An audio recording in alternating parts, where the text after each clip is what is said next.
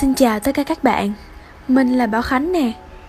Chào mừng các bạn đã đến với Anisio Podcast Hay gọi là podcast tuổi 16 của mình. Chương trình sẽ được phát sóng trên trang Facebook cá nhân của mình.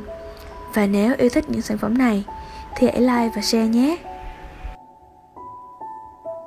Ngày hôm nay mình sẽ mang đến cho các bạn một truyện ngắn mang tên là Rừng Xà Nu của tác giả Nguyên Ngọc.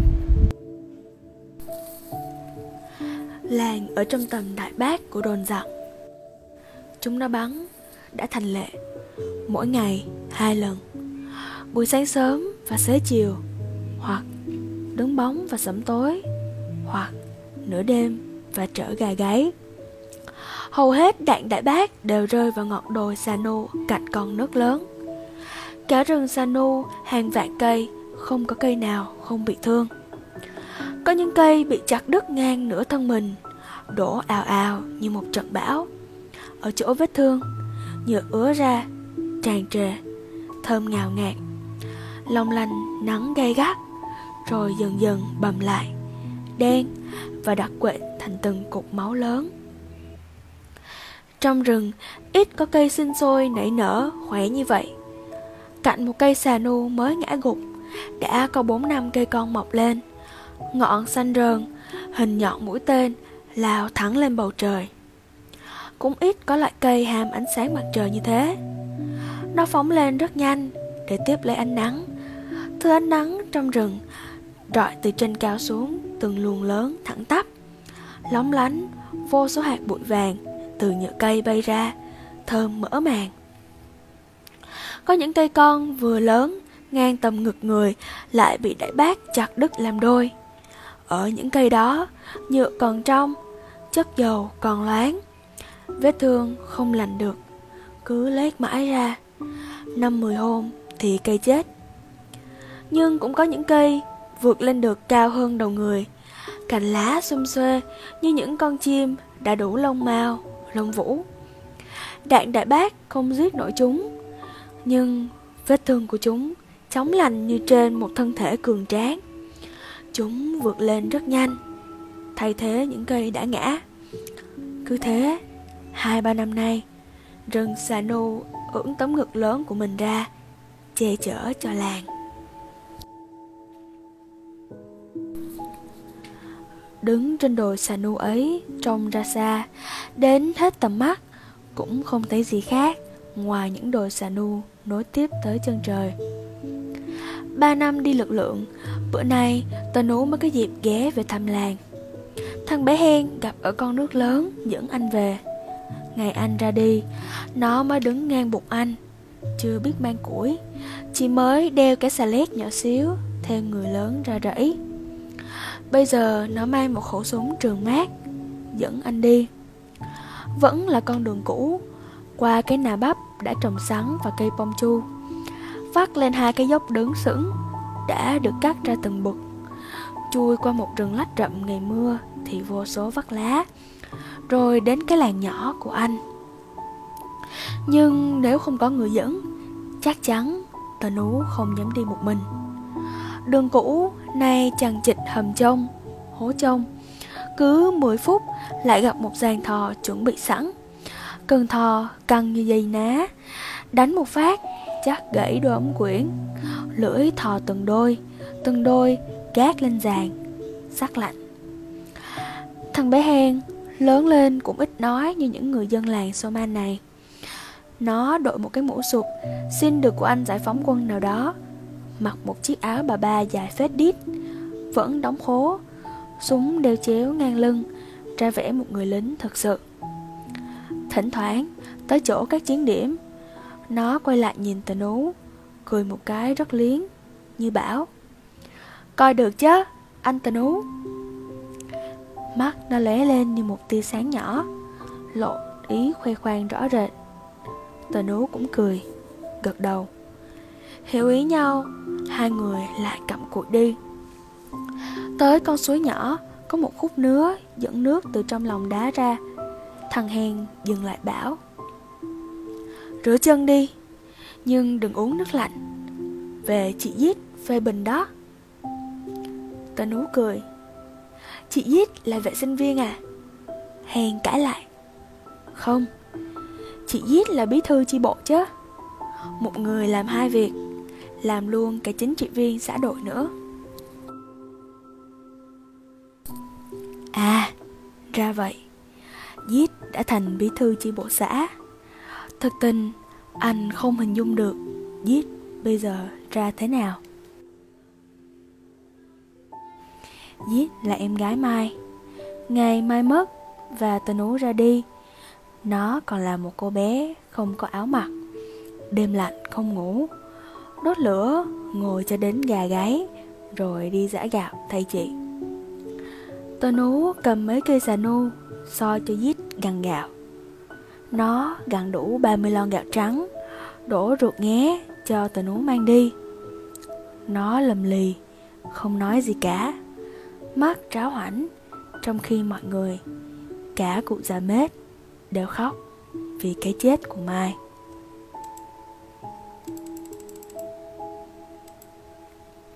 Hen dục Tắm nước lâu, lạnh Cảm sốt đó. Đi chứ, sắp tối rồi. Tờ nú không lau khô đầu tóc. Anh cầm mũ, Đi theo Hen Đến chỗ sắp bước vào rừng lách, Có một cây lớn ngã ngang đường, Phải leo qua. Cạnh đó, Du kích đã đào một cái công sự dài. Hồi tờ nú ra đi, Cây này chưa ngã. Tờ nú dừng lại. Chính ở đây, Anh đã gặp Mai lần đầu. Tất nhiên không phải là lần đầu hẳn. Cả hai đều là người làng. Họ biết nhau từ ngày mẹ còn điệu trên lưng. Nhưng chính ở đây, Lần đầu tiên sau khi ở tù về Tờ nú gặp lại Mai. Thấy Mai đã lớn hơn anh không ngờ. Và Mai thì cầm hai bàn tay anh, Lúc ấy còn lành lặng Ứa nước mắt khóc. Không phải vì một đứa trẻ, Mà như một người con gái đã lớn, Vừa xấu hổ. Vừa thương yêu. Kỷ niệm đó cắt vào lòng anh một giác dao nữa Anh trợn mắt lên, Như những lúc bị tra tấn đau quá trước đây. Thằng bé Hen không biết câu chuyện đó. Leo lên thân cây, Rồi nó quay lại nhìn tình ú. Hất hàm ra hiệu. Đi chứ, Anh tình ú. Lâu ngày về, Chân không leo nổi cái dốc này nữa. Tờ nú trèo qua thân cây. Con đường đổ xuống dốc Lỗ chỗ hố trông. Mặt tờ nú đanh lại. Anh lắng lặng đi Cho đến khi anh nhận ra tiếng chày dồn dập của làng anh. Bây giờ anh chợt hiểu ra rằng Hình như cái mà anh nhớ nhất ở làng Nỗi nhớ dây dứt lòng anh suốt ba năm nay Chính là tiếng chày đó. Tiếng chày chuyên cần, rộn rã của những người đàn bà và những cô gái strá Của mẹ anh ngày xa xưa Của Mai, của Giết. Từ ngày lọt lòng, anh đã nghe thấy tiếng chài ấy rồi. Tên ú cố giữ bình tĩnh Nhưng ngực anh vẫn đập liên hồi. Chân cứ vấp mãi Mấy cây rễ cây ở chỗ ngã quẹo vào làng. Anh đi vượt lên trước hen Hen chạy theo anh. Vừa gọi Trông đấy! Có trông đấy. Không phải như trước đâu. Đi theo tôi chứ. Đến làng, Mặt trời chưa tắt. Thằng bé Hen tháo cây súng, chống xuống đất, Gọi to. Người già ơi, Có khách đấy. Ở mỗi cửa nhà, Ló ra bốn, Năm cái đầu ngơ ngác. Những cặp mắt tròn xoe, Rồi những tiếng ré lên Và những tiếng reo. Giàng ơi, Anh Tần Ú, Thằng Tần Ú, Nó về rồi. Mày về rồi đó, Hả Tần Ú? Có những người không kịp bước xuống thang, Nhảy phóc một cái từ trên nhà sàn xuống đất. Những bà già, Trời ơi, Bà cụ Len còn sống kìa. Lụm khụm bò xuống thang, Từng bậc Từng bậc, Vừa chửi. Con cháu, Ma bắt mày, Thằng quỷ. Mày không chờ tao chết rồi hãy về một thể, có được không? Ở các nhà Vẫn còn có những cái đầu lấp ló. Các cô không chạy ra, chỉ ngồi trong nhà, Cười rút rít. Cả làng đã vây chặt quanh tờ nú. Anh nhận ra tất cả. Ông già Tân này Vẫn còn chòm râu qua nón đó. Chỉ thêm cái ống điếu dài. Gò bằng sắt máy bay trực thăng. Anh Pre này, Trông già hẳn đi. Chị Blom này, Tóc đã lốm đốm bạc. Bà già Proi này, Đã rụng hết cả hai hàm răng rồi. Một lũ trẻ lau nhau, Đứa nào đứa ấy, Mặt mày lem luốc khói xà nu. Còn ông già mết đâu rồi? Tờ nú định hỏi. Cụ mết đâu? Một bàn tay nặng trịch, Nắm lấy vai anh Như một cái kim sắt. Anh quay lại. Cụ mết! Cụ vẫn quắc thước như xưa.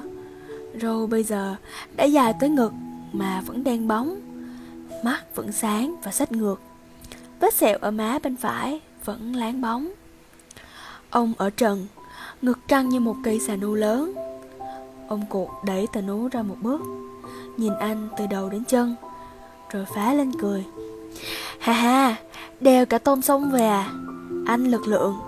Được. Tên ú hiểu ý ông cụ. Ông không bao giờ khen. Tốt, giỏi. Những khi vừa ý nhất Ông chỉ nói Được. Lúc ông cụ mết nói Mọi người đều im bặt. Ông nói như ra lệnh 60 tuổi rồi Mà tiếng nói vẫn ồ ồ. Dội vang trong lòng ngực. Cấp chỉ huy cho về mấy đêm? Một đêm à? Được. Cho một đêm, Về một đêm. Cho hai đêm, Về hai đêm. Phải chấp hành cho đúng. Đêm nay, Mày ở nhà tao. Không ai phản đối. Ông cụ lại nói, Thôi ai về nhà nấy. Trời hết sáng rồi. Làm lửa nấu cơm được rồi đó. Lũ con nít đi tắm nước cho sạch. Rửa hết khói xà nu đi. Đừng có vẽ mặt như văn công đóng kịch nữa. Đứa nào không sạch Thì phê bình nghe chưa? Thằng tình ú cũng đi rửa chân đi. Mày có nhớ cái máng nước ở chỗ nào không? Nhớ à? Được. Tưởng quên rồi Thì tao đuổi ra rừng. Không chở ở làng nữa đâu. Nói vậy, Nhưng ông cụ vẫn bảo tình ú Đưa ba lô và tôm sông cho ông. Rồi thân hành Dẫn anh ra tới máng nước đầu làng. Lũ trẻ con ùa theo rối rít Có mấy cô gái tà nú nhớ mặt, Nhưng không kịp nhớ ra tên. Đang lấy nước vào những ống bương dài, Vác ống đứng tránh ra một bên, Nhường vòi nước cho anh. Vừa rửa sạch ở suối nhỏ rồi, Nhưng tờ nú vẫn rửa lại. Anh cởi áo ra Để cho vòi nước lạnh ngắt của làng mình rồi lên đầu Lên lưng Lên ngực Như những ngày xưa. Cũng chính vòi nước ở đây. Trên tấm đá bằng vẹt Hàng một bên vì ông phụ mét Vẫn mài dao ở đấy. Ông cụ mét đứng lặng lặng nhìn tấm lưng rộng của tà ú, Những vết thương xưa vẫn còn ngang dọc trên tấm lưng ấy Đã thành sẹo tím. Từ đôi mắt ông cụ lăn ra hai giọt nước mắt lớn. Ông lén trở tay, chùi một cách vội vã. Tần nú không kịp thấy, Còn lũ trẻ thì ngơ ngác, Sửng sốt. Từ các nhà Đã quyện lên những sợi khói tím thẫm.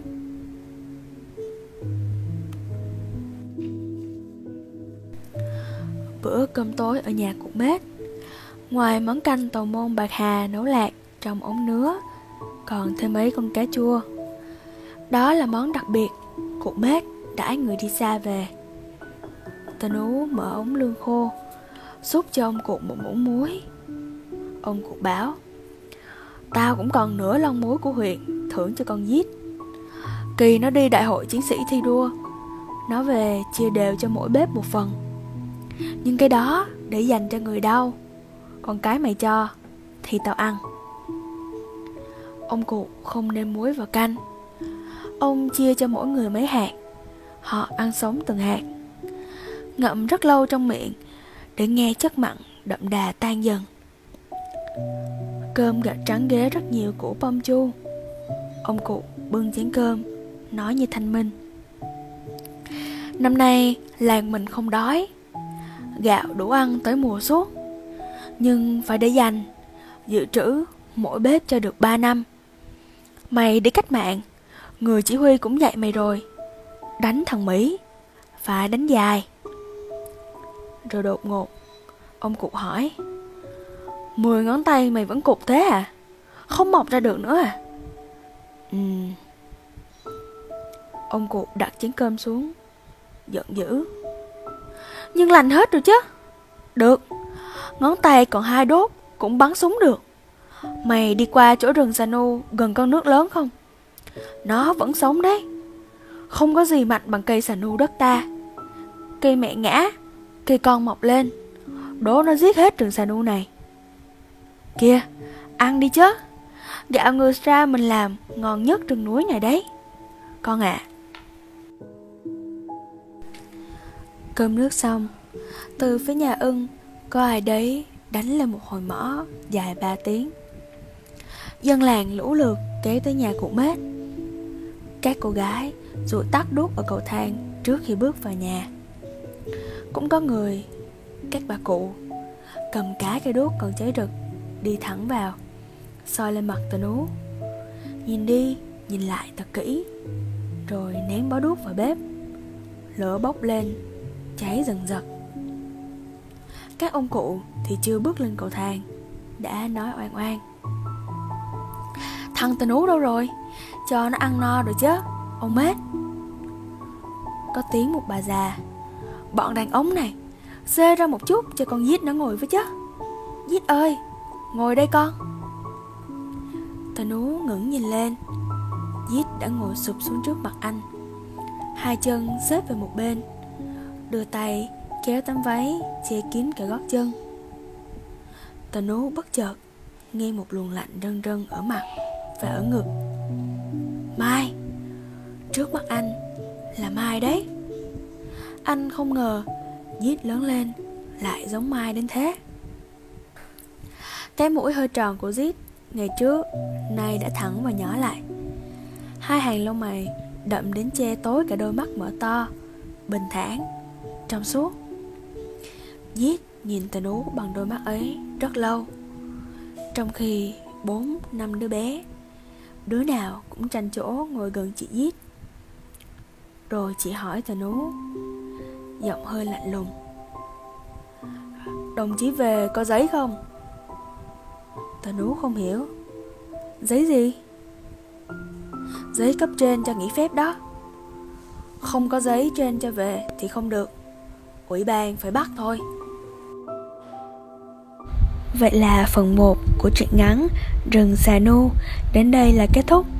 Nếu muốn biết diễn biến tiếp theo của câu chuyện, thì hãy đón xem phần tiếp theo ở ngày hôm sau nhé. Chúc các bạn ngủ ngon.